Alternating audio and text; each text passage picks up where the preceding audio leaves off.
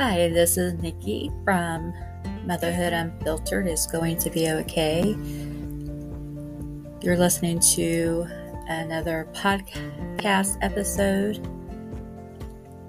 If you like the podcast and the episode, please write a review, share with a friend, or leave a comment.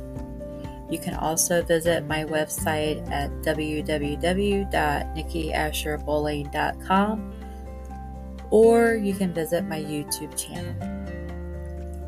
Thank you and enjoy a new episode from Motherhood Unfiltered is going to be okay.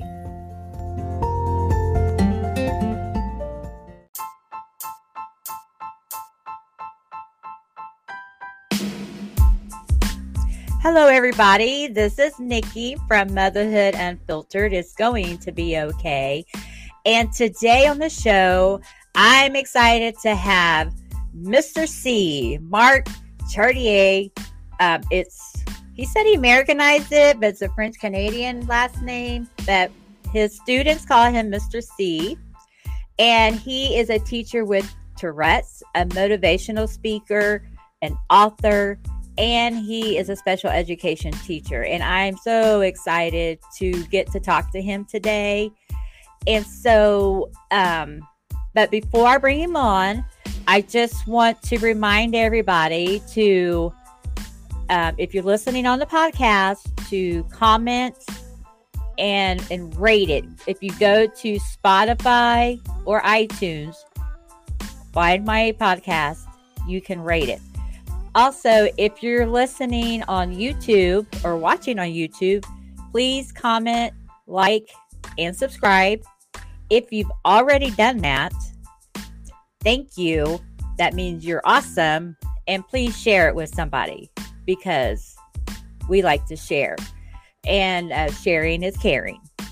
So, without further ado, here is Mr. C. Well, I'm so glad that um, I came across your profile on Podmatch, and I was just so inspired by the things that you um, have struggled with throughout your life, and you are still out there doing it every day, uh, accomplishing, teaching others, and um, and I just had to have you come on and tell us your story. Well, thank you for having me. Um, yeah, uh, just I guess if I can dive right in. Um, Go ahead. I grew up with Tourette syndrome. Uh, I had my first tic that I can remember when I was about seven years old. Uh, it was during a very challenging time with my mother, who um, struggled with schizophrenia herself.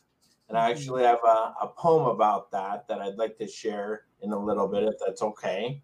Yes, and, that's um, good.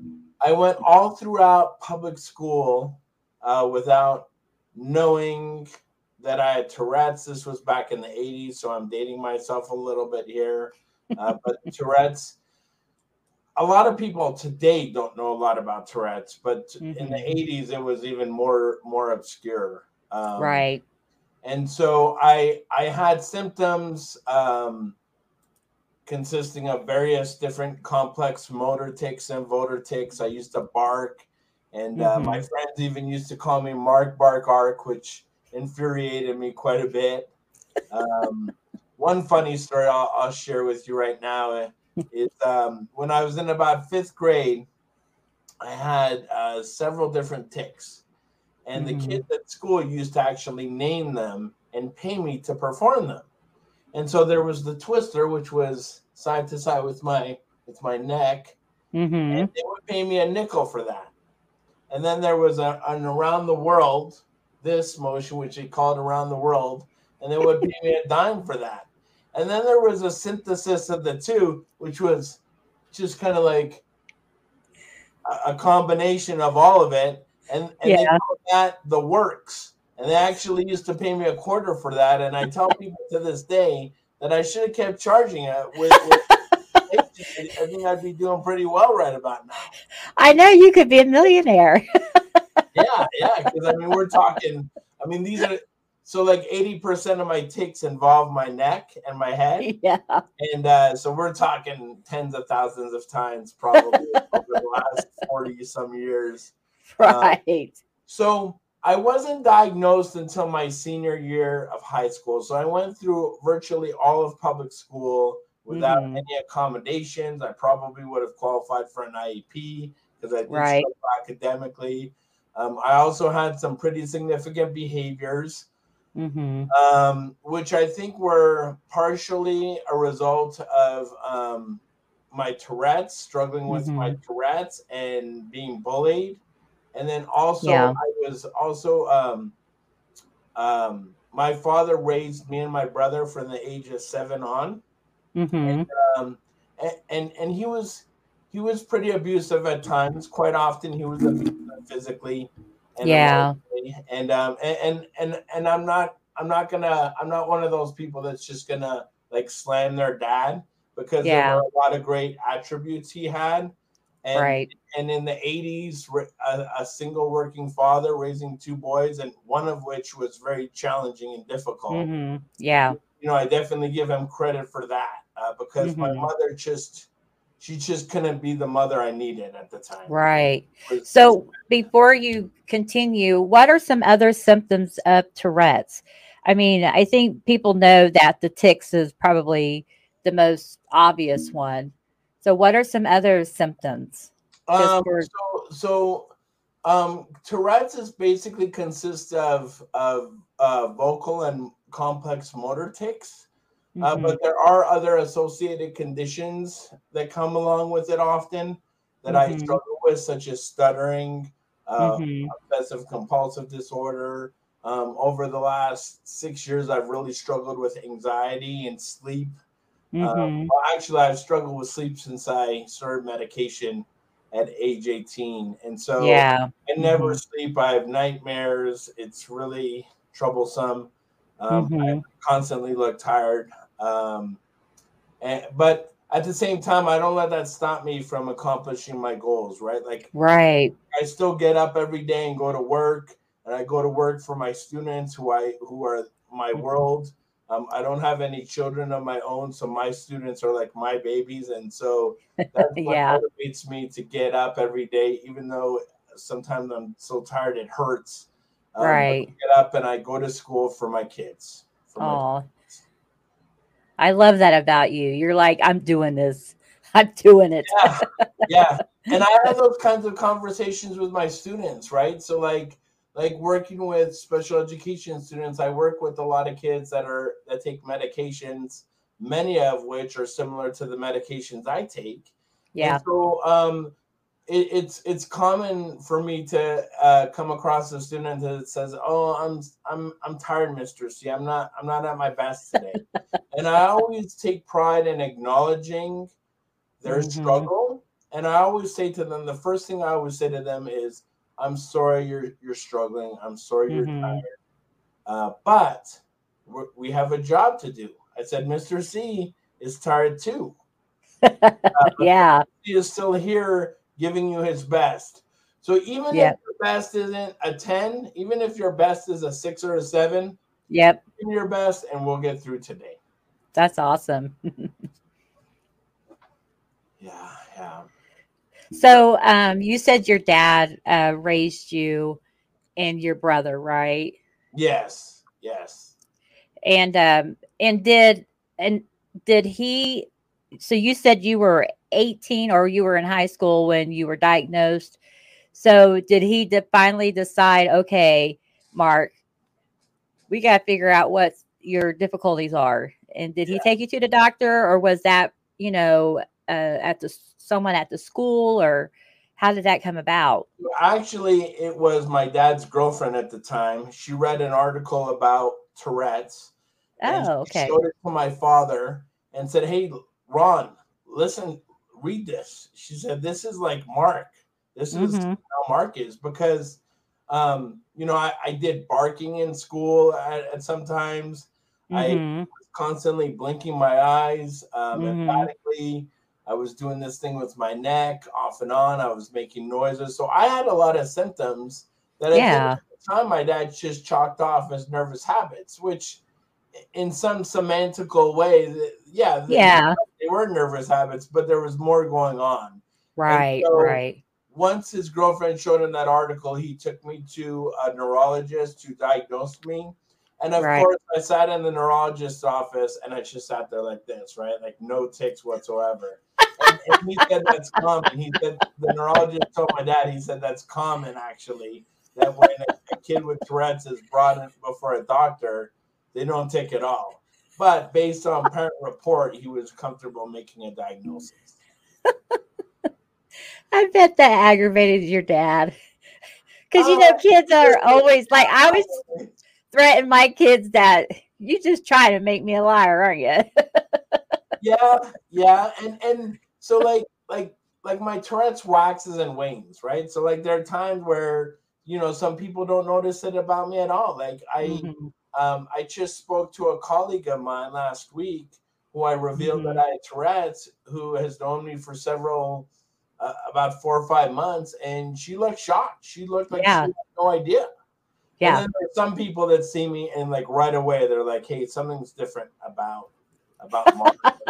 yeah. And um, right. but that being said, I, I I I've always found I'm in my 15th year of teaching special education and I found that it helps me with my students because my students um, are very intelligent, first of all. Oh, yeah. Special education or not. right, right. And um, I like to call it different kinds of smarts, right? Oh, different yeah. Kinds of smart. Yeah. So we're all smart. We all have our talents and we all have our areas for growth. Mm-hmm. But my mm-hmm. students right away notice hey, there's something different about Mr. C. He's not like every other teacher and and a lot of students, whether they're kindergarteners or first graders or second graders, they mm-hmm. notice they notice my tics, mm-hmm. and they're so kind and compassionate. And mm-hmm. and usually if they're if it's a K through two student, I just tell them I say I, am upfront about it. Uh, to an extent, I tell them I say, "Hey, Mr. C gets nervous, and so yeah, things." And I tell them just like you struggle with reading and math, this is mm-hmm. one of Mr. C's challenges and so this is this is a challenge Mr. C has, but yet I don't let it stop me from coming to work. I don't yeah stop me from going to college and getting two master's degrees. Mm-hmm. Uh, and so you know I don't let it stop me from living my life. And so I feel like I'm I'm uh, while I'm teaching them reading and writing and math, mm-hmm. I'm also teaching them about life, acceptance, and also serving as a role model to them that that that just because they have a disability, no matter yeah. what it is, that they don't have to let that stop them from being successful. Right, right. That's that's what I love is that um, especially in today's um, education and um, the medication that we have available to us and technology that you have the ability to be your best self you know and um, and I like that you have taken advantage of all of that. Yes, and that that's actually what got me into special education because um, if I can rewind for a second here, um, mm-hmm. I was when I was an undergrad, um, I I was working at a restaurant, and I was exposed to a heavy amount of oven cleaner, and as a result, I sustained uh, a toxic brain injury. And so after that, um, my Tourette's dramatically increased. I had to triple my medication, mm-hmm. and, and and most most significantly, I developed a significant stutter, which I still have traces of to this day. But mm-hmm. back then, between 2000 and I'd say 2007, it was very significant and very impactful. And wow. so you know, I, w- I was finishing up my bachelor's degree in English. Um, and I was contemplating next steps. Like, what do I want to do? Like, what do I want to go out into the world right mm-hmm. now? And, or do I mm-hmm. want to continue my education? Mm-hmm. And a professor of mine who was like a, like a brother to me um, suggested that, um, you know, he posed the question about me going to get a master's degree. And mm-hmm. so I thought about, well, well, what do I want to do? Because, and I thought about the people that made the greatest impact on my life, and those were Yeah. my, not just my teachers, but my educators. I will say educators Yeah. because Yeah. not always the teacher. Sometimes it is the teacher, uh, but, Mhm. but I had some very. I was blessed with some very fortunate uh, mother figures along the way. Uh, One of Mhm. them was a detention lady in high school. Her name was Mrs. Tracy, and um, and she just formed a real strong motherly bond with me. Yeah. It really helped me turn my behavior around in tenth grade. Um, I don't think a lot of detention uh, p- ladies get a good reputation, you know. Every- this woman was was beautiful inside and out. oh, uh, that's God sweet. bless her wherever she is right now. Um, so so I I I thought about the people that made the greatest impact in my life, and it was educators. And so I thought, you know, I, I thought how awesome and cool would it be for me to go into special education and help students that have similar struggles as me. Like, yeah, I don't have reading difficulties or writing difficulties. Writing is actually Mhm. a strength of mine. Um, Mhm. but but at the same time, I have disabilities. Um, Yep. You know, I, in addition to the Tourette's and the brain injury and the stuttering, I also have a um, some pretty significant visual impairments, Mhm. And um, and then um, so I thought, you know, I want to go on to special education and help kids with similar struggles as me. Wow. So, um, so you said you had two master's degree, Yes, ma'am. and one is in English, and the other is uh, special education.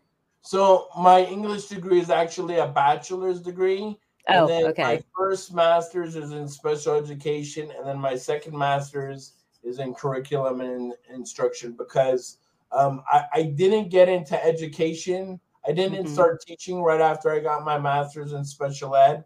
I Mhm. dabbled in real estate because, again, like I was still struggling with my stuttering, and I was there Oh, was uh, there was a lot of hesitancy and reservations about going into a school with a Mhm. significant stutter, um, and so uh, a couple years after I got my master's, I got my first teaching job, and so um, I wanted to go back to school because I wanted to be the best special ed teacher I could be for my students, and so that led me to a master's in curriculum and instruction with an emphasis in read, reading instruction.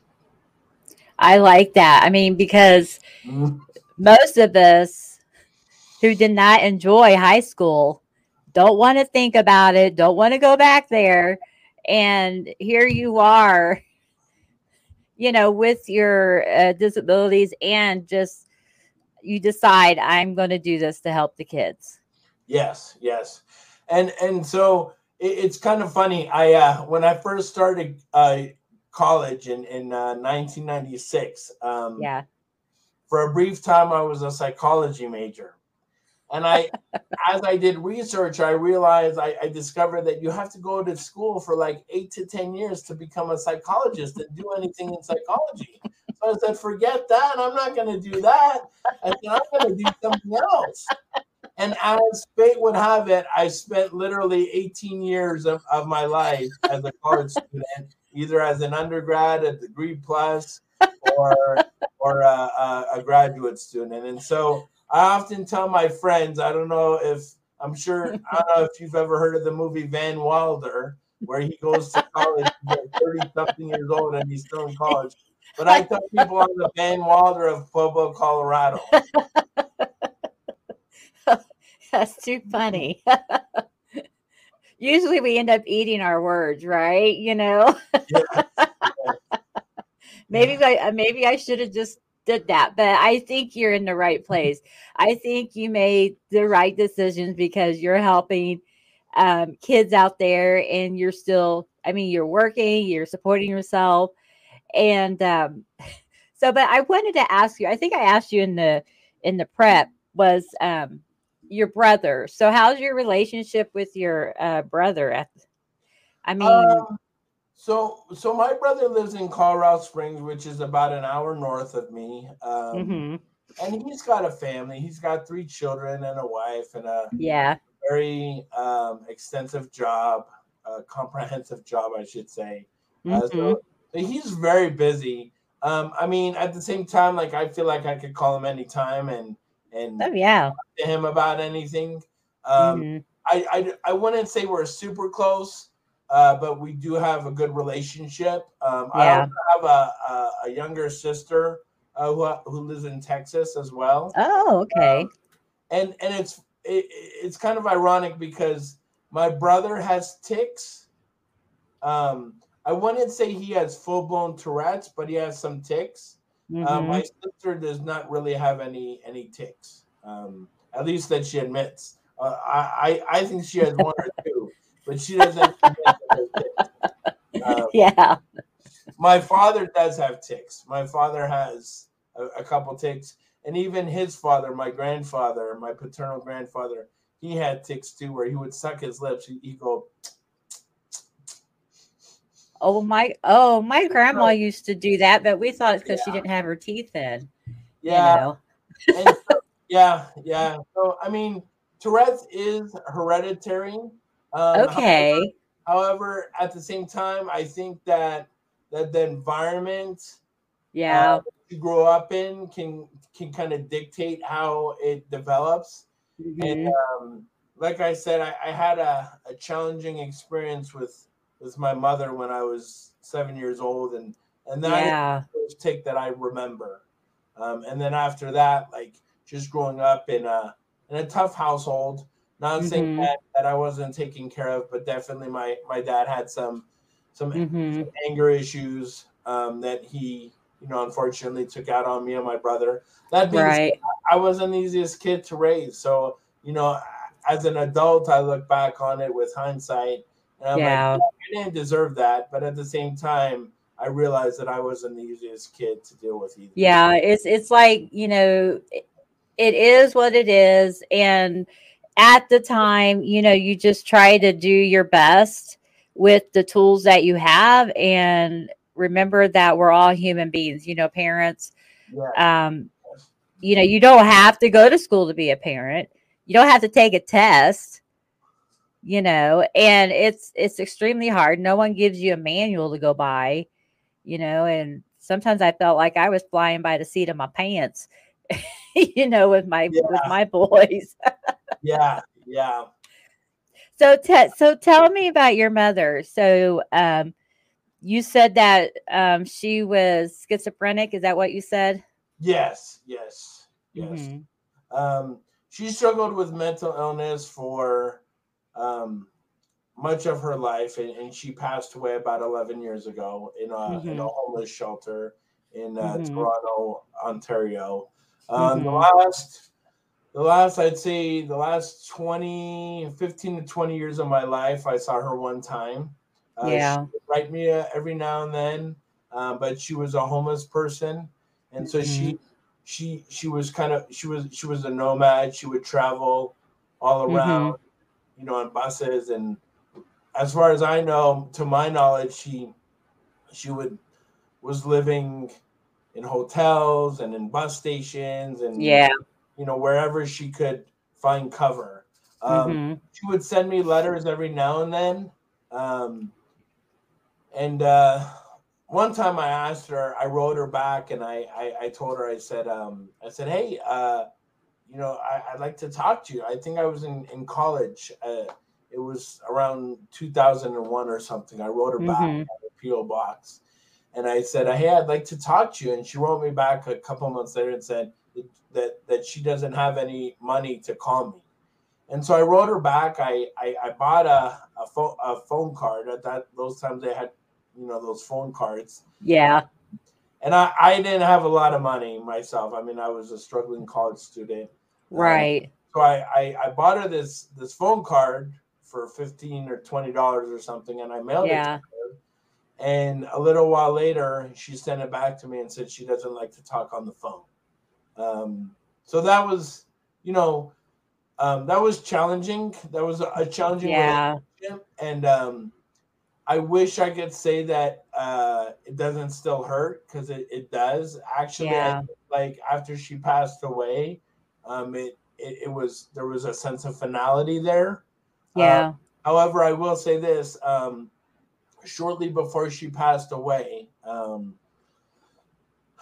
um, I wrote her a letter, a very sincere um, letter, uh, mm-hmm. where I mm-hmm. told her, where I told her that I that I forgave her for not being in my life, and that I understood that she mm-hmm. had challenges in her life, and that she couldn't be uh, the mother that I needed. Um, right. And that I forgave her, and that you know I'll always remember the good times from when I was, you know, a young kid. Uh, right. and and she wrote me back, and I still have this letter to this day. Um, and she she said that um, she cracked when she lost me and, and Ronnie, and and and I I definitely feel like her mental health status once her and my father had decided to uh, divorce and separate separate and divorced, that her mm-hmm. mental status uh, went to the point of no return. I, I definitely yeah. feel like like my father was her anchor uh, because they they had been together since she was 17. Oh. And, and my mother's mother had a, a, disease called tic douloureux, which most people don't know about it, Mm-mm. aren't familiar with it, and I'm not even super familiar with it. But I know that when my mother was something like 15 years old, her father had already passed away. Um, mm-hmm. She had gotten in an argument with her mother about going out to see to see someone, a friend or a boyfriend or something like that. And I think mm-hmm. about 15 or 16. Um, and she told her mother that she wished she would die. And she left the house. And when she came back, she found her mother dead in the bathtub. Um, so, oh. so my mother really struggled with a lot of tragedy in her life. Yeah, that's um, horrible. Her, her, dad passed away. I want to say when she was about thirteen or fourteen, and then her mom around when she was 16 mm-hmm. And then her, she went to live with her aunts, and at one point in time, she went to live with um, some nun, some nuns in a, a convent. Mm-hmm. Uh, I hope I hope I said that word right.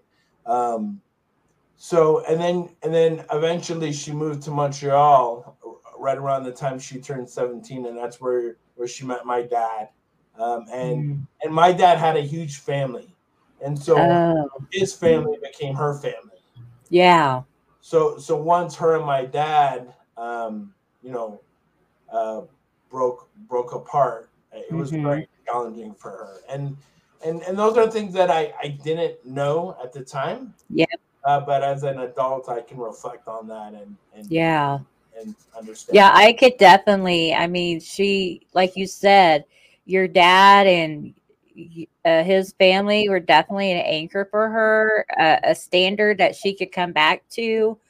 And so, you know, when that ended, she, mm. you know, she did, she does, she didn't know how to be a stable for herself, yeah. right? Yes. So yes, yes. That's why she would travel everywhere. And that is just something I think um, people who have a mental illness and they're homeless, they they will just, you know, move around and and be nomadic and you know, just to because they that's their way of being safe. Yeah, yeah. That that's their way of coping with with a society that they can't can't grasp or manage right, right. At, at, least that's how i see it. Um yeah yeah. after after she um after she left our home uh she moved up uh, so i grew up in long island new york. Um mm-hmm. she moved upstate to a, a city called schenectady new york Right. And, uh, when people see the writing of that city, they really struggle with pronouncing it. Um, yeah. but she moved to Schenectady, New York, and she actually had two other children. Um, mm. A couple years after her and my father divorced, and um, sadly, I, sadly, uh, they were well. Sadly, I say that tentatively because it, it, was probably best for the children, but they were taken from her custody uh, by social services, each both of them. And so I, I've never, I saw them. I saw one of them, I think, when he was a baby. Um, mm-hmm. The other one I never met. Uh, but you know, it's just, you know, I, I wouldn't even know how or where to yeah. find them, but but I think about them from time Yeah. and wonder where they're at and doing. Right. Well, that's the tragedy. So you said that you wrote um, poetry, right? You wrote a poem. Yes, yes. So I have a book uh, called Fingerprints, um, and this is my book, and and and um, I don't know if people can see it, but uh, that's it's called Fingerprints, and it's a a collection of poems about Mhm. the shared experiences and successes of triumph and and dealing with disabilities, mental illness, and abuse of not only me but my students because one thing that I found uh, during my journey as a special ed teacher is that a lot of my students deal with many of the same adversities that I've dealt with and Mhm. continue to deal with as an adult. And Yeah. so the first um, section of my my poems is is poems about my teaching experiences, and then as you Mhm. go on, there's a section about uh, my parents. Um, there's a section about relationships, like romantic relationships that are innately flawed but yet beautiful as they are. And then the last section is kind of about um, some afflictions. And so, so the title "Fingerprints" is um, there's a there's a um, a quote at the end of one of my poems, and it goes like this: It says, uh, "You scar your way, I'll scar mine. Recovery is its own fingerprint." And the the the interpretation that that I intended for that is that you know we all have injuries and afflictions, whether they're physical or emotional or spiritual. And yet, while each injury and affliction is unique to us, so is its recovery and the healing that, that is necessary in dealing with those. Yes, So I came up with with the title Fingerprints, and I'm actually working on a second. Uh, I have a second manuscript that I'm I'm actually in the process of sending to uh, publishers right now, and that's called Crosshairs. Um, and so I Crosshairs. I have one poem from Fingerprints that I'd like to read, and a poem from Crosshairs that I'd like to read. If that's okay. Yeah, you go right ahead. Okay, so the first one I'm going to read is uh, from um, Crosshairs, and it's it's um, it's a poem about my first tic, my first Tourette is what it's is the title of the poem, um, Okay. and it's about my experience with with my mother in the summer of '83. Okay. I was seven years old the summer my mother and father had decided to divorce. It had been weeks since I'd seen my father, but my mother had promised me I would go to camp instead. One day, she had me hop in the back seat of the car with a spiral notebook and an already gassed bottle of Pepsi. Are we going to camp today? I'll take you tomorrow.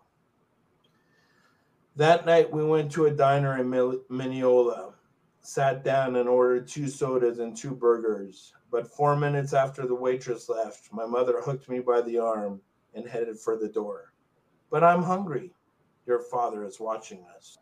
Can I say hi to him? The prayer pavement was par with my running to stay with my mother's pull. He's watching.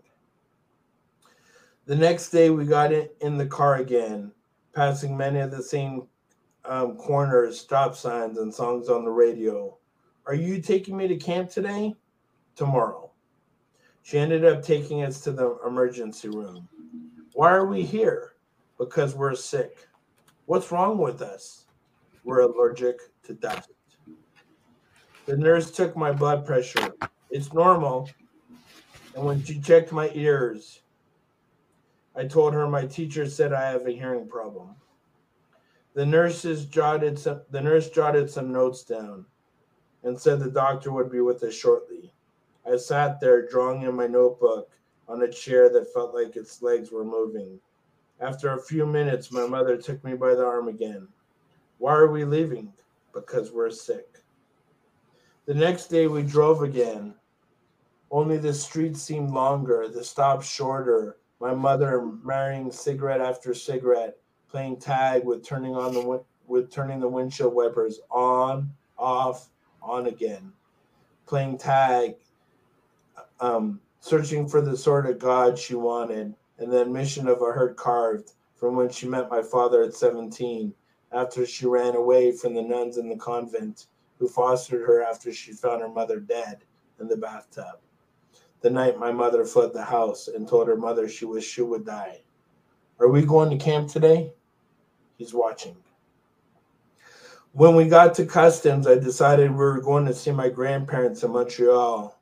But as we got closer, we drove the same four blocks around their house. My mother always slowing down near the depanneur, looking as though she recognized someone in the windows. We did that drive for hours. Are we going to see Granny and Grandpappy? He's watching. But I have to go to the bathroom. Looking at me as if she were playing with her food, she handed me a Pepsi bottle. Go in here. After I went, I grabbed my spiral notebook, took the spirals, and scrummed them across my lips, back and forth, back and forth, the amalgamation of the metal and my flesh happening in my hands, harder, faster every time until it felt just right. Camp, we're sick. He's watching. The romance of a schizophrenia proxy to a child, raising an axis of imbalance until my hands tardied, my lips inked in blood, mouth blistered. We finally stopped at a gas station where my grandfather opened the back door, remanded me from my mother's hook, and ran. When I saw my dad, he said we were going home. He let me stand on the armrest in the car and stick my head out the sunroof the entire way home. The line wind soothing my blisters. Only he didn't take me home to Long Island. He took me to 125th and Broadway, the fang of Spanish Harlem, where I would meet the woman who would become my almost stepmother. The next morning, I woke up on the couch to the sound of a pan frying Puerto Rican chicken and rice, the sizzle antagonizing the dopamine voodooing my mind for my spiral notebook. I went to grab the phone to call my father to ask about camp when a woman with a mole the size of me and a bandana toteming her hair grabbed my arm and the bruise from my mother's hook still tender and told me to hang up.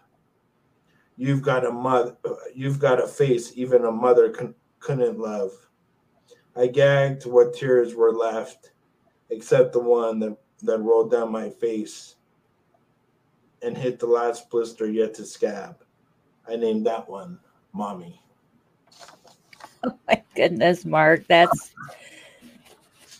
that just explains. I mean, you did a very beautiful job of um, showing us, you know, at that age and what you were going mm-hmm. through, and um, and also how your mother was mm-hmm. struggling too. You know, she was in a, you know, she was, um, and I would think in manic mode. You know, she didn't, she couldn't stay still. She had to be moving because she thought somebody was watching her. Yeah, yeah, yeah. It's very heartbreaking. Um, thank you for sharing that. You're welcome. Oh man, I it's it's the the first time I read that uh, to anyone was uh, in, at a conference that I was speaking at in Colorado Springs. Yeah, it was called the the Courage to Risk Conference. Yeah, and, and I was giving a luncheon speech to over a hundred educators, and I read that, and after I read it, I was like, and yeah. I said to them, I said, I have a I have a clip on on um, I I think I have a clip on my on my website on this. Said, yeah but that's the first time I ever read that. And they, and they clapped and they were very gracious and kind. Right. To, to compose myself because it is a deep hurt, right? Like it is a deep hurt, but at the same time, as an adult and reflecting on that, mm-hmm. like there's a reason, and and and and and not only for my mother, but that process I I analogize with my students, right? Like like when yeah. I have a student that has behaviors, um, I always say that you know there's no such thing as a bad kid. Every yeah. behavior comes from somewhere, uh, right? Experience or trauma or a disability or abuse. Every behavior comes from somewhere. I I I, I never will believe that a kid is just born you know what some teachers would, would quote naughty or bad right right yeah yeah yeah i i can definitely agree with that statement.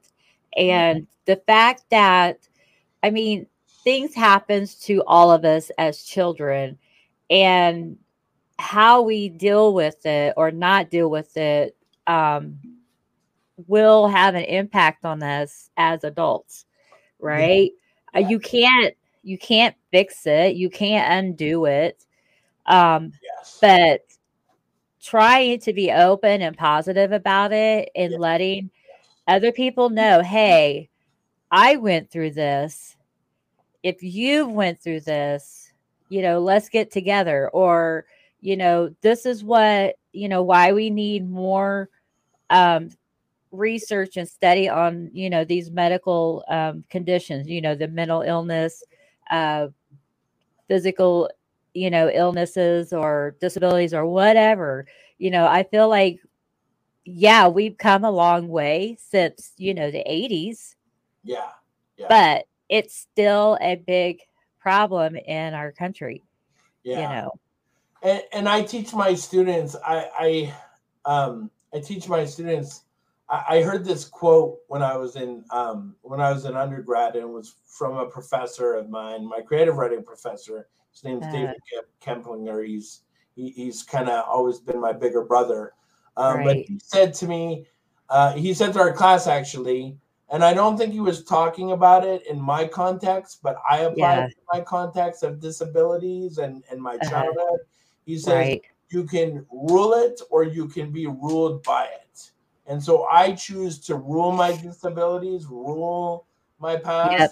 and, and, look like I'm able to, um, you know, use my disability as a conduit between me and my students. I'm yep. able to use my my tra- traumatic uh, upbringing uh, to write poems that hopefully can resonate with other people. And, right. And hopefully people can read that in a book someday and say, "Hey, that's beautiful. I love that." Yeah, yeah. Uh, well, it is beautiful. I mean, no matter who you are, it's it's an experience. It's true. You didn't make it up, but and but yet you, like the one you just read, you gave us through your eyes what you were experiencing, and then also what your mother was experiencing, and only you could do that yeah. You know, because you were there. Yeah. Yeah.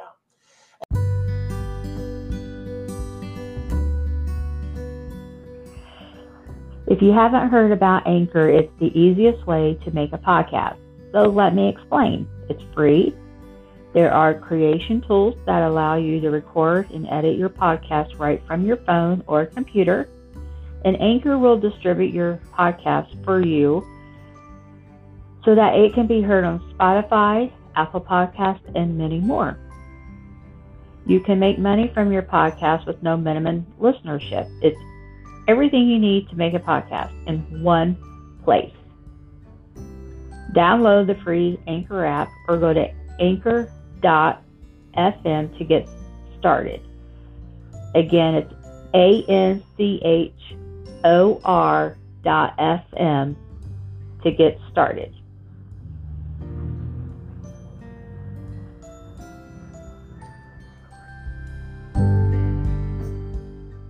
And and another thing that you touched on uh, just a couple minutes ago was um, you know sharing those experiences. So so one thing mm-hmm. that I wanted to share that I that that I uh, pinpointed I wanted to share in this this podcast is mm-hmm. um, my first big speech. It wasn't my first speech, but it was my first big speech. Mm-hmm. Was um, at a conference in Colorado Springs. There was another luncheon speech, um, mm-hmm. and I was very, very nervous. Obviously, I was stuttering prolifically, uh, and, and, I was taking a lot.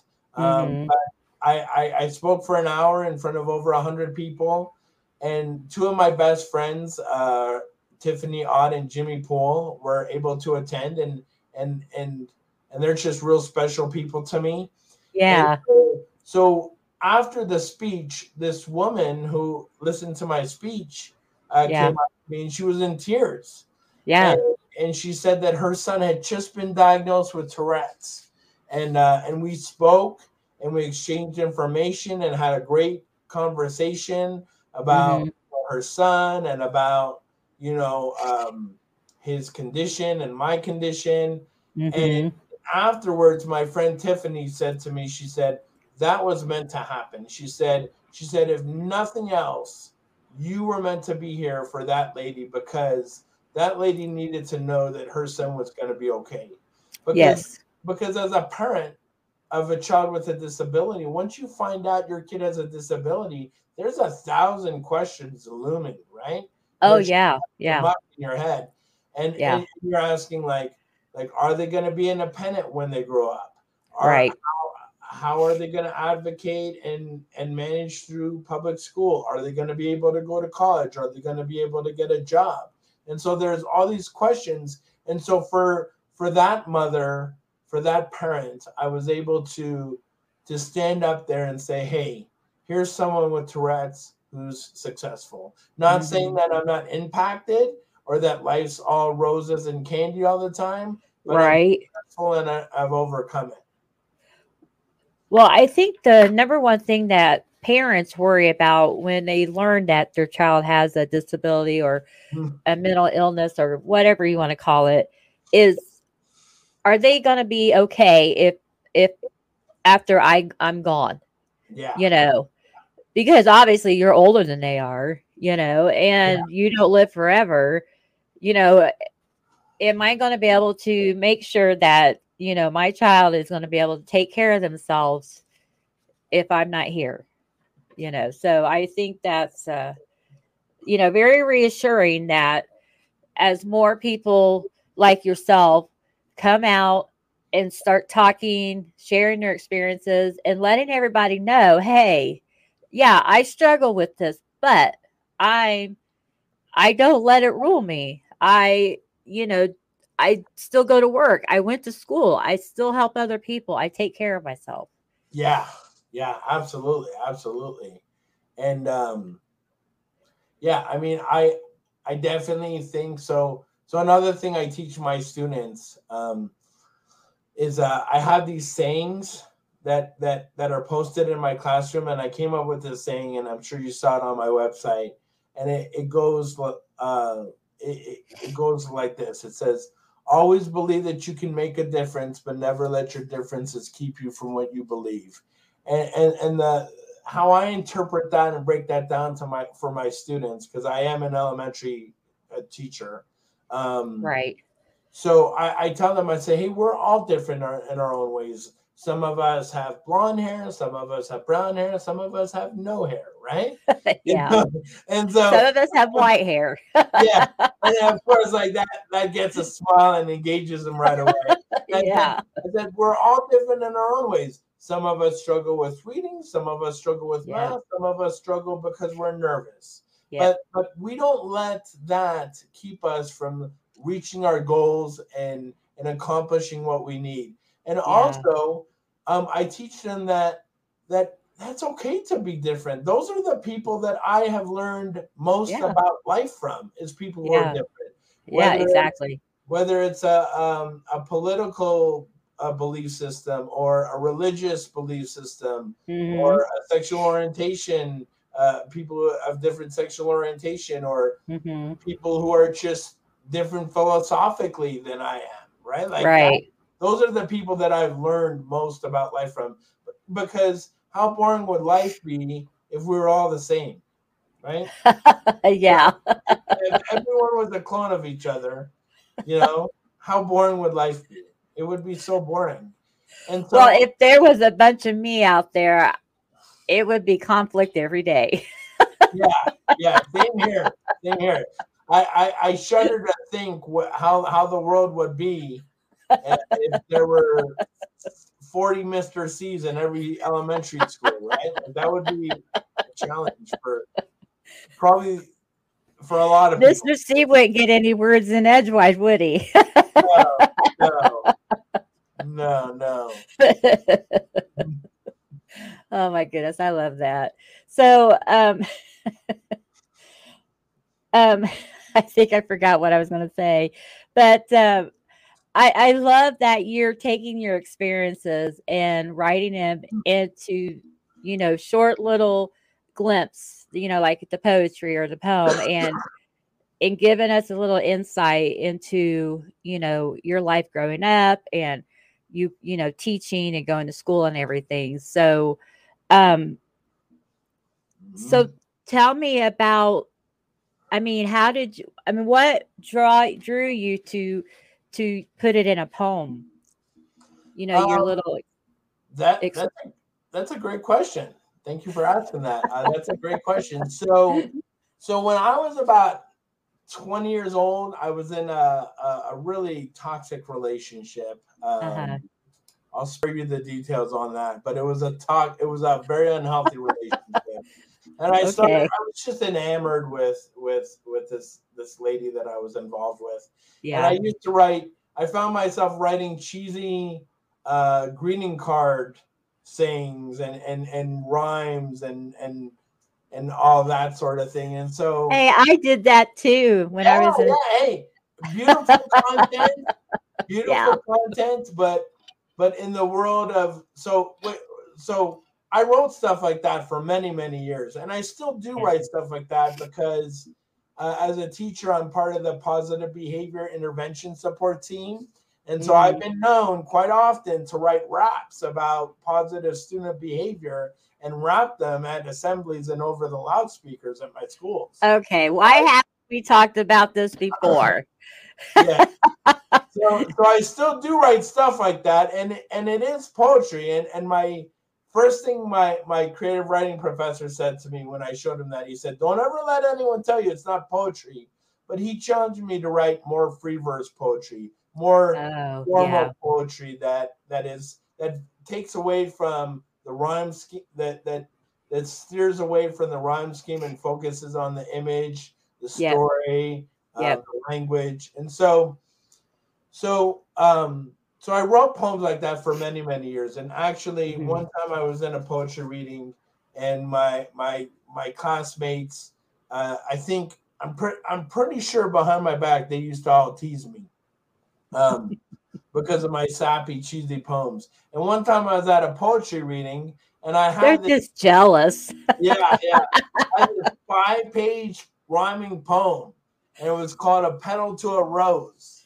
And it was the Valentine's Day poetry reading. And I, I'm up there and I'm reading this poem.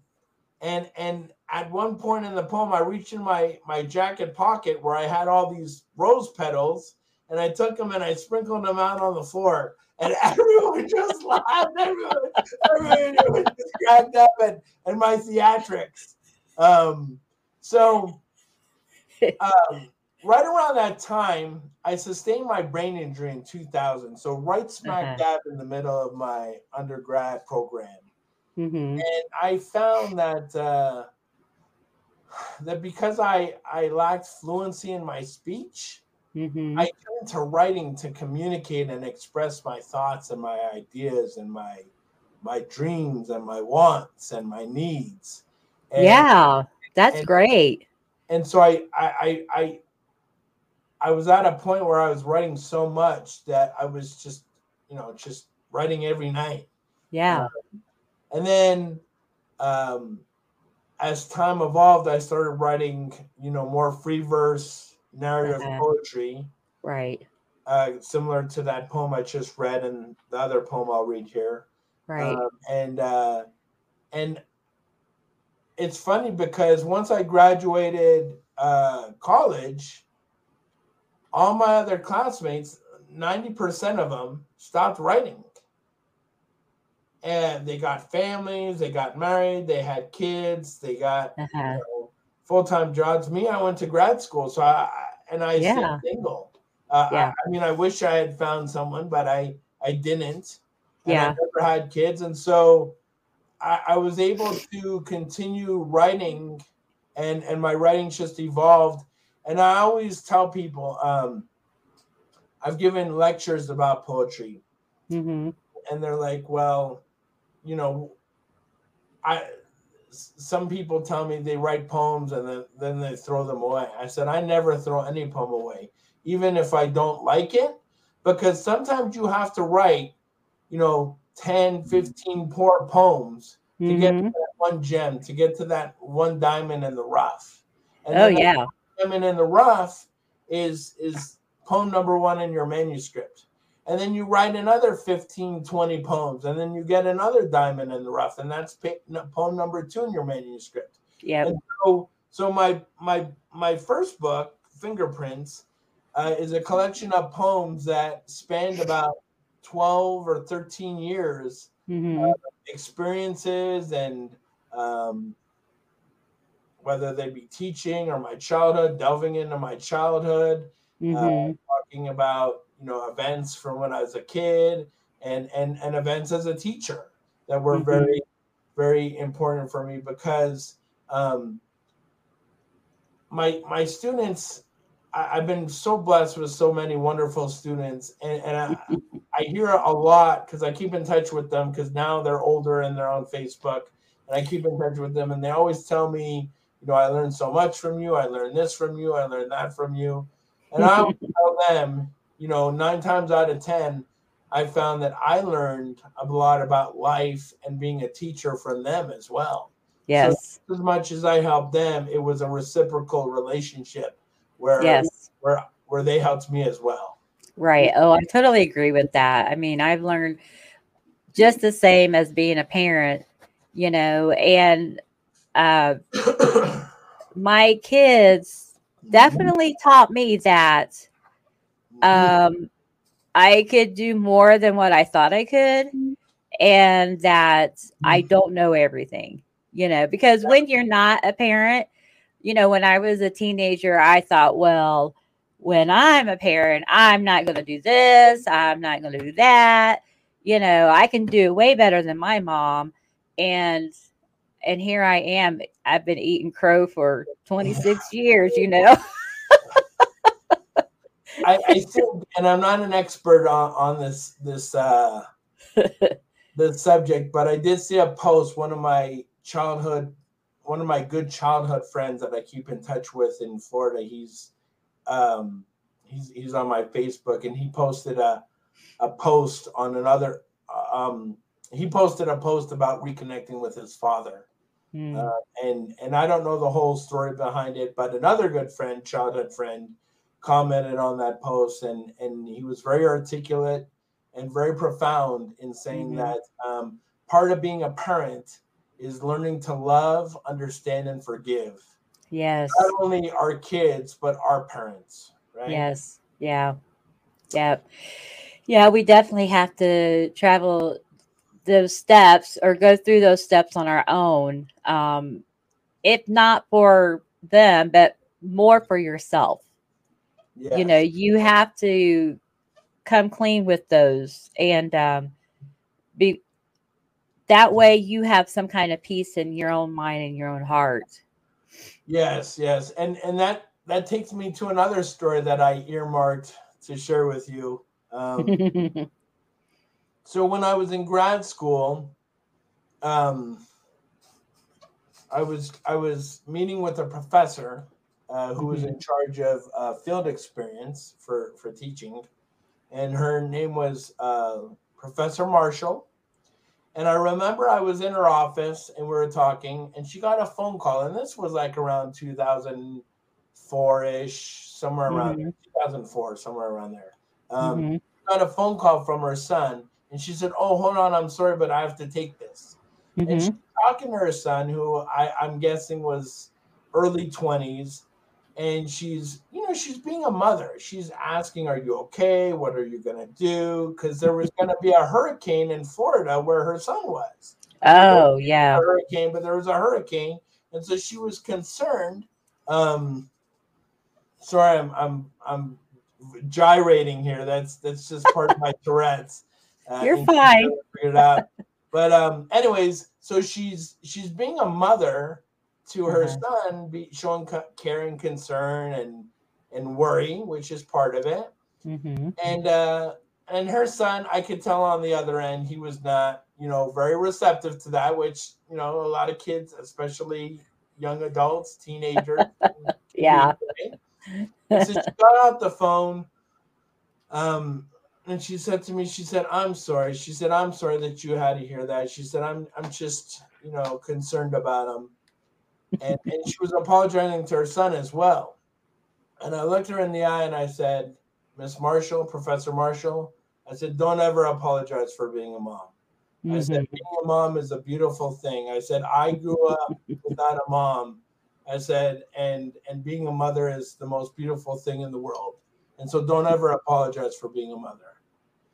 Oh. And, and, and, she, I saw her at a conference about 10 years later, and she brought that up to me. And and, and I said, Yes, I, I remember.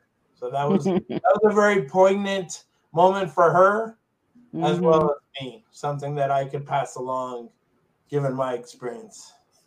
Yeah, I mean, I tell them, you know, when I uh, fuss over them about something, and uh, you know, my youngest, he's four hours away, and uh, I tell him he forgets what my phone number is, you know, because he doesn't call me and let me know he's still kicking it, you know, and uh, I could tell he's like, oh, geez, I'm an adult, I can take care of myself you know, but until you have your own little ones or, you know, you are in taking care of others, you, they don't understand that, you know, at all. They don't. So, well, and, and my, one of my best friends, I think I mentioned her. She was at my one of my conferences, Tiffany. Um, yeah. When I met her, I met her through my the first elementary school that I worked at. She was on the PTA, uh-huh. and uh, and we just became friends after so many years. Yeah. And uh, she had recently gone through a divorce, and she had four kids, and so she had her her kids week on week off. Uh-huh. And, and and there was no, never anything romantic between her and I. We are just just became really good friends. We clicked. Right. You know, mm-hmm. I spoke to her today, as a matter of fact.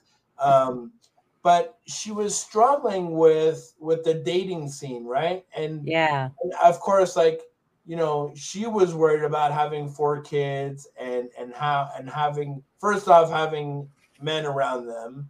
Right. Um, second off, you know, when she got serious with with a jet with a man, uh, if they would accept accept those yeah. kids. And. I remember one night looking her in the eye and I said, Your kids are not baggage. I said, Your kids are gifts. And the right man will see your kids as the gifts that they are and he mm. will pick you and love you and them more than anything else in this world. And yes. if you find that person, you're you're barking up the wrong tree. Yep. That is really true because I mean I had went through the same situation and um, uh, I had had a boyfriend and you know it didn't work out and and then when I met my husband I mean I kept him from my kids for months and months and months because I I didn't know him. I wanted to get to know him first, you know. And then, you know, and now here, you know, we've been together since 2008 and it's just been a wonderful thing. You know, he was there at the right moment to help me with the boys as they were going through their growing, you know, going through puberty and and all that. I mean, that was a challenge on its own, right? Yeah. So, yeah, that absolutely, absolutely. So, um, so how hard was it for you to write, you know, your poem about your mother? Um, I mean, was it a long process or, um, I mean, how did that go when you were writing it?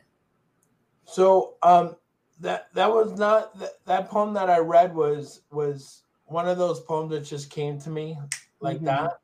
Mm-hmm. And I wrote it in probably I mean it's a pretty long poem as you can tell. Yeah. poem. I probably wrote it in about 30 minutes, 30 40 mm-hmm. minutes maybe. Um, mm-hmm. However, when I write a poem, I write it freehand on um, in a notebook. Mm-hmm. And then I usually put it away I, I, put it down for a, a day or two, maybe mm-hmm. a couple weeks, and then I type it up. And when I'm writing it freehand, it's kind of um, it's kind of when I'm constructing the skeleton. And then when I type it up, that's when I add a lot of revision and a lot of language, and I I, I mess around with the line breaks. Mm-hmm. play around with the language, and and that's kind of when I add the the muscle and the meat to the poem.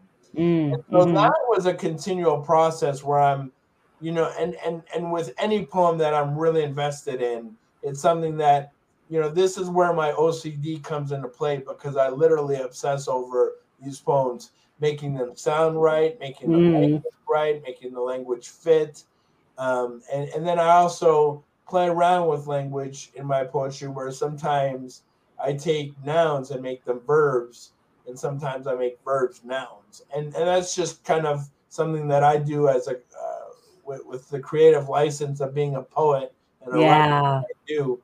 Um, so it it was hard to write. It was harder to read. It because because when I wrote it, like there was a sense of catharsis, and I Mm-hmm. wrote this poem. I want to say about two and a half years ago, maybe three years ago. Mm-hmm. Um, now, in my book, Fingerprints, there's a whole section that has about, I want to say maybe seven or eight poems about my mom. Yeah. It's not, it's not the first time I've written about my, my mom. Um, and, and I find it therapeutic, whether it's writing about my mother or disabilities or challenges Mhm. with someone with a, a girl that I liked or Mm-hmm. or a girl that didn't like me, which is usually um, I think that happens to all of us. yeah, yeah. Um, so it's very therapeutic and cathartic to me. People, Yeah. People often used to tell me um, when I was going, when, when I was in my 30s, they used to say, Why don't you go see a counselor? Why don't you go see a therapist? And to me, while, I, while I'm not going to sit here and say I've never done that or tried that, Mhm. poetry has been the greatest counselor to me because Yeah. it's there when I need it. It doesn't tell Mhm. me when my time is up. It doesn't bill in the mail telling me I owe them $120.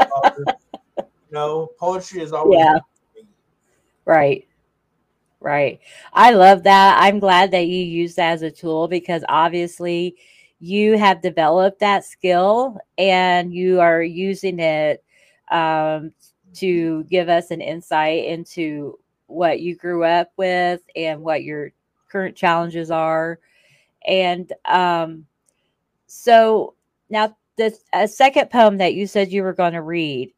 Um, so how did that come about? I mean, I So- think you read it to me on our uh, prep uh, talk that we did. Okay. So so the the second poem I was going to read is from my my book Fingerprints and it's Mhm. called Familiar and it's a poem I wrote the the day that I found out my mother had passed away which was the day after Christmas. She Mm. literally passed away in a homeless shelter in Toronto on Christmas night and uh, and I found out about it the next day uh, Mhm. from my father. Um, so if you like, I could read that poem. Um, Yeah, you can. Yeah. because I don't want to give too much of it away. Um, but yeah, I'll I'll go ahead and read it. It's it's called Familiar, and it's about it's about the process of that day of when I found out she passed away. Mhm. I never gave to a homeless person until today, the day my mother passed away. I was in bed when my father called, and, and I knew what he was saying, even when he cut out during the word dead. After my shower, I walked to the store, stared at the sun and a side purpose, and everyone I saw looked like someone I knew. I picked up matches, some paper bags, price tags, anything that would burn, and remembered the last time I saw her five years ago in a bus station when she was looking up at me, the needed, now the needy, asking me for 50 bucks for her next bus ticket. I've pounded the walls to the rubric of her voice, screamed till, I've heaved, imagining her the night before, shutting her eyes tardily in the battered women's shelter, her Christmas bulb near the top of the tree, red like a dent, the victim of her own mind, now the body, battered even. I remember when I was five years old, her hand turning a, a tired faucet as she plopped me in the bathtub. I fought her hands when she while she dunked me below the suds and water, scrubbing my hair as if she was sassing time, taught and screamed. She told me to stop crying, to open my eyes. It's only water, she said, as she splashed me in the face. Her face plied, a smile yet to scar. In my head, I've dealt with this a hundred times already, waiting on every call with an area code I didn't recognize counting all the people I'd fall into tears with, like loose change falls behind a cushion. Peace isn't on earth, it's where you don't have to cry to hurt. Dear Mother, I forgive you for not being there, for your mind marooned, a without water. Reason had nothing good to say for you, and it's not your fault I grew to be what love shouldn't be. My last letter there were no lines between. I hope you saw them anyway.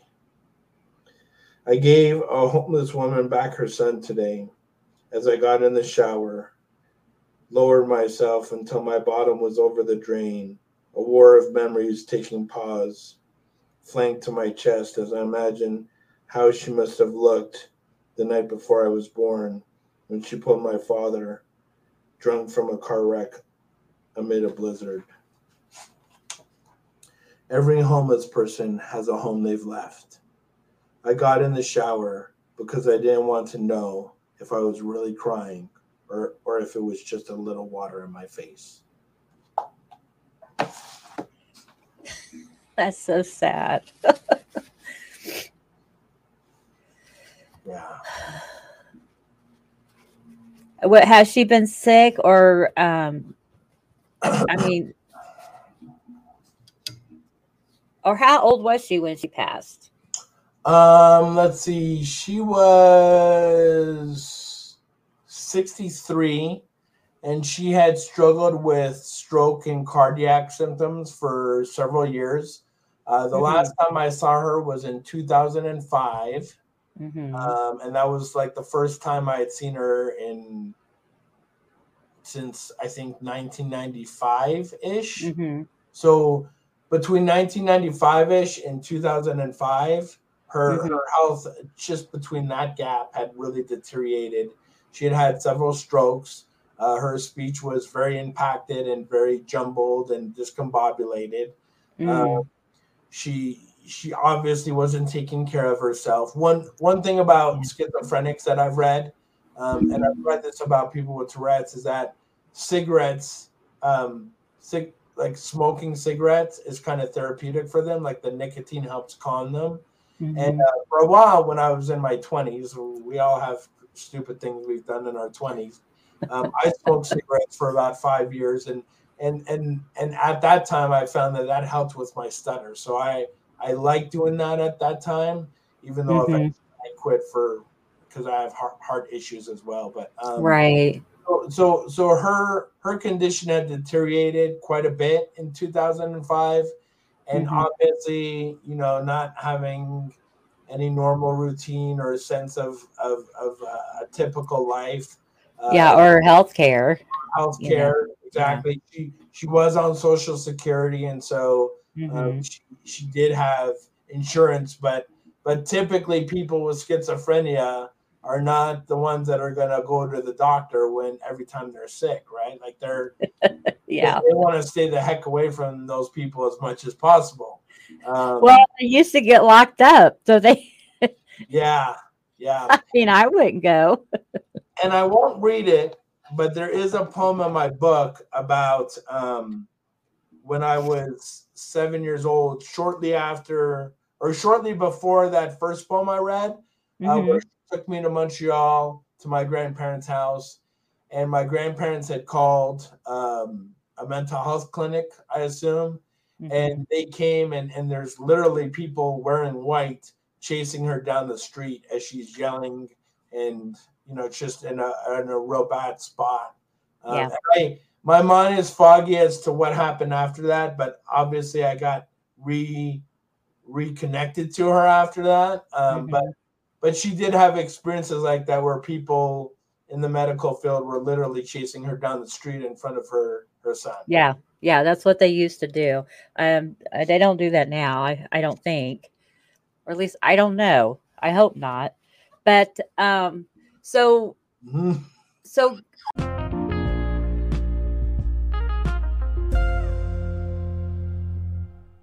walk so walk me through like a typical day for you um Hmm. you know a work day Okay.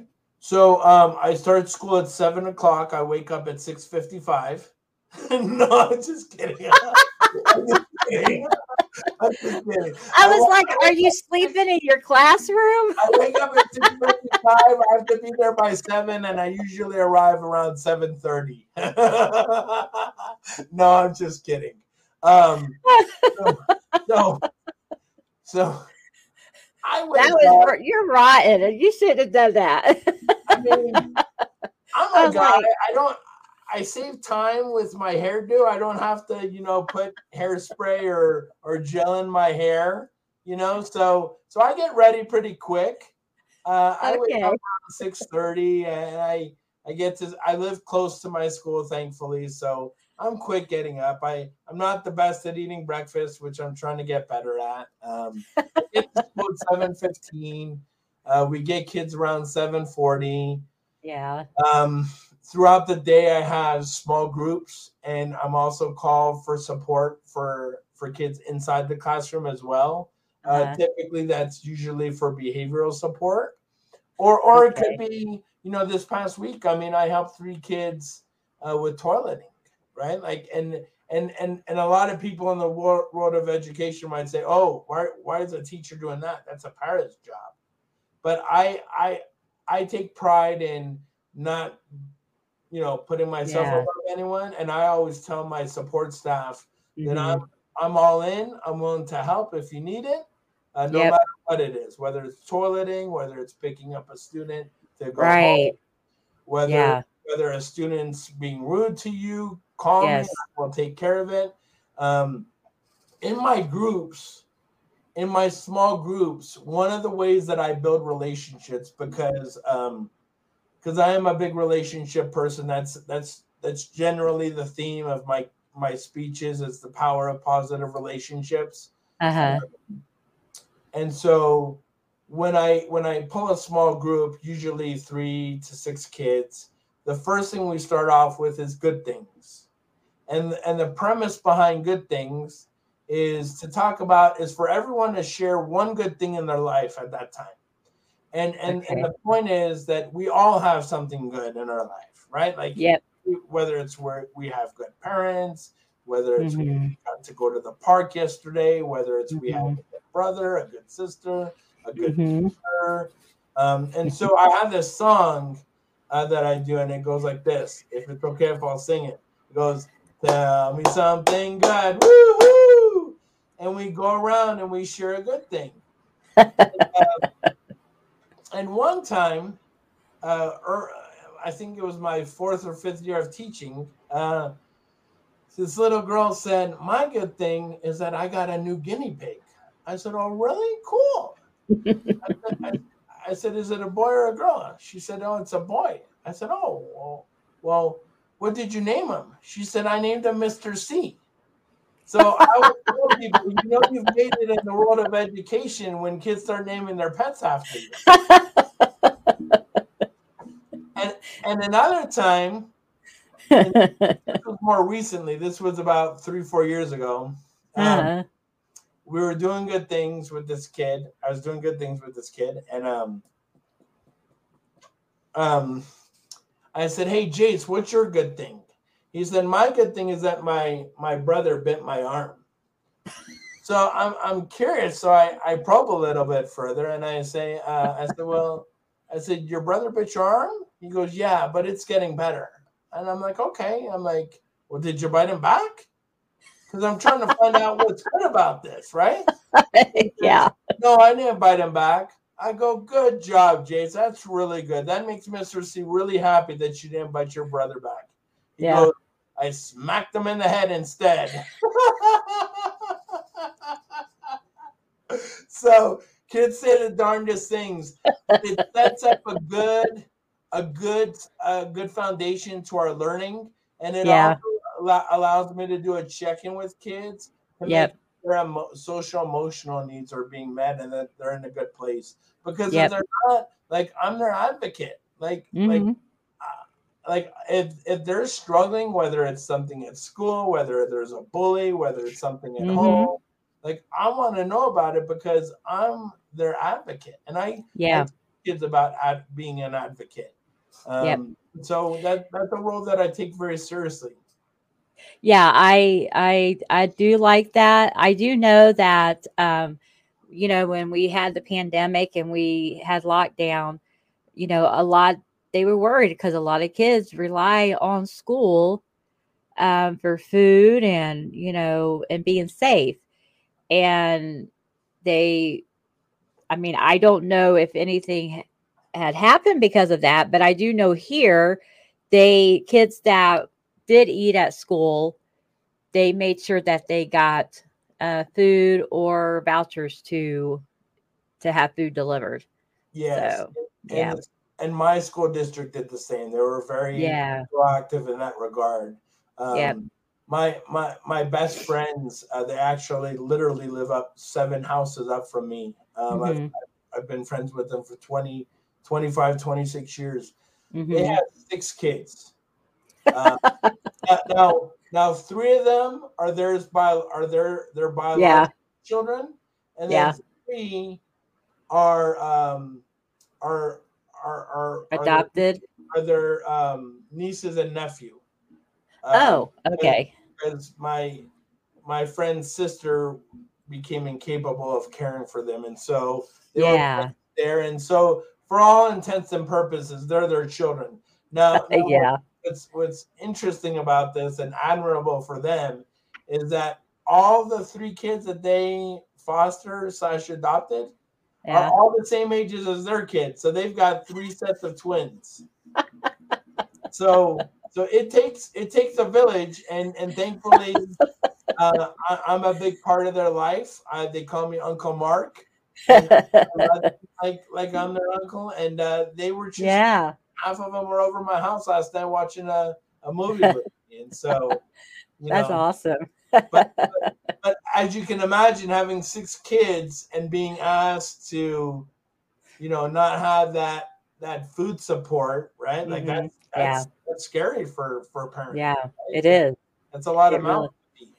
It is. And um, yeah, so I was really glad that um, they did um, do their best to make sure that kids were still taken care of, even though they weren't actually at school, you know.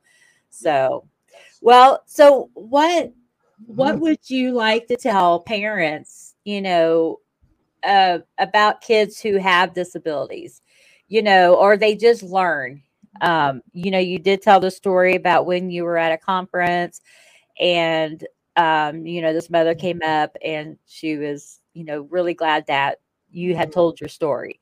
So, what, you know, what kind of advice would you give parents if they learned that their child is, you know, has some kind of a disability?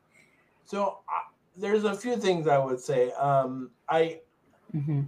a couple years ago I got into this uh, this habit of writing memes, like inspirational memes. Mm-hmm. One of the memes that I wrote is, um, well, two of them I'd like to share is in front of every disability is a person working hard just to level the playing field. So first off, my my, my advice to any parent or anyone that encounters someone with a disability is to always remember that they're a person first. Yeah. That child is a person first. They're Yep. not ADHD or autism. they are a child with ADHD. They are a child with autism. They're Right. not a disability. So Right. that's number one. Another meme that I wrote, and, and I share this in my conference speaking that I do, Mm-hmm. is uh, is that life with a disability is tough. I'm not gonna lie, I'm not gonna sugarcoat it. But Yeah. life without a disability is tough too. And so I think Yeah. We need to instill in our kids a certain level of perseverance and persistence and determination and, Mm-hmm. and, and faith and grace that they can overcome anything that is in their path. Oh Because yeah. What I had a million and, and one reasons to fail. When I was in 10th grade, after I committed a thousand dollars worth of vandalism at my Mhm. high school, and I had swung at a teacher during a fist fight I got in with another kid, I was this close to being expelled. And I had Yeah. a, a black and white striped t-shirt um, that was similar or reminiscent of the prison uniforms people used to wear in the 40s and 50s. And my dad and brother told me, they said, you better get used to that shirt because that's where you're going. You're going to end up in prison. You're not even going to graduate high school. Oh wow. I turned my life around through through the the the the blessing blessings of having great people in my life and pe- a lot of people probably praying for me Yeah. uh, and and and now I'm the only person in my immediate family with a college degree, and I've got three of them. yeah. And so that is one thing that I would say is that uh, is don't don't get caught up in predeterminations because Right. I tell teachers all the time if you go through those doors, those school doors, you have to believe that every day is an opportunity to change a kid's life for the better. And that Oh yeah. no kid, there is no destined path where they're going to fail if you can intervene in their life. Oh and- wow. And to add to that, and, and as you can tell, I have a lot to say about this. Um, That's okay. to add to that, I would also say there's different levels of success, right? Mhm. Not different levels of success. I want to strike that from the record. Success looks different for everybody, right? Oh yeah. For Mhm. some, success is going to college for four years and getting a degree. Mhm. For some, success is, you know, uh, being an athlete Mhm. and, and going to college on an athletic scholarship or joining a semi-pro baseball team. For Mhm. some, success is getting a job at a mechanic shop and Mhm. and fixing cars, and that's okay. There's nothing wrong with that. And for some, success is being a good father and a good husband or a good mom or a, Oh yeah. Yeah. and that's okay. Like like there, we need to move away from the the constructs of society that say, you know, you're only successful if you make six figures and you have a 401k and you drive a fancy uh, fancy Jaguar or or a BMW or something. like, that. like that is not how I measure my level of, of success. There are lots of Me people, either. there, there are lots of people that make more money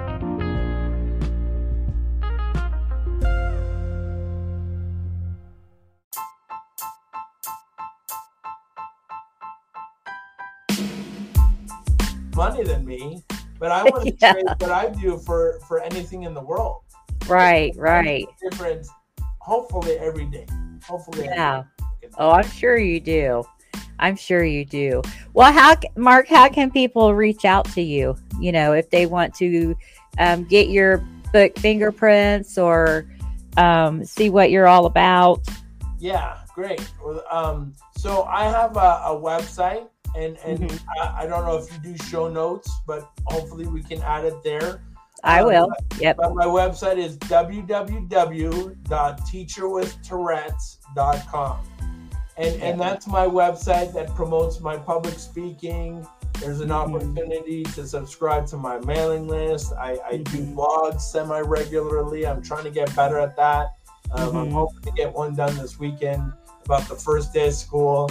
Um, and then and then at the bottom of the page, there's my email address that if anyone would like to say hi or ask a question or or tell me I need to grow hair quicker on the top of my head or need to trim my beard, whatever, reach out. You know, um, I'd love to hear from anyone about anything. Uh, maybe someone would, would like me to come speak to their school district.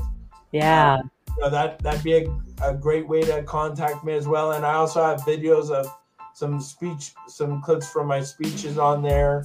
Yeah. And then I also have a link to my book uh, where you can purchase my book. Mm-hmm. And if you want it signed, I have copies as well. You can always buy a, a copy from me, and I can sign it for you.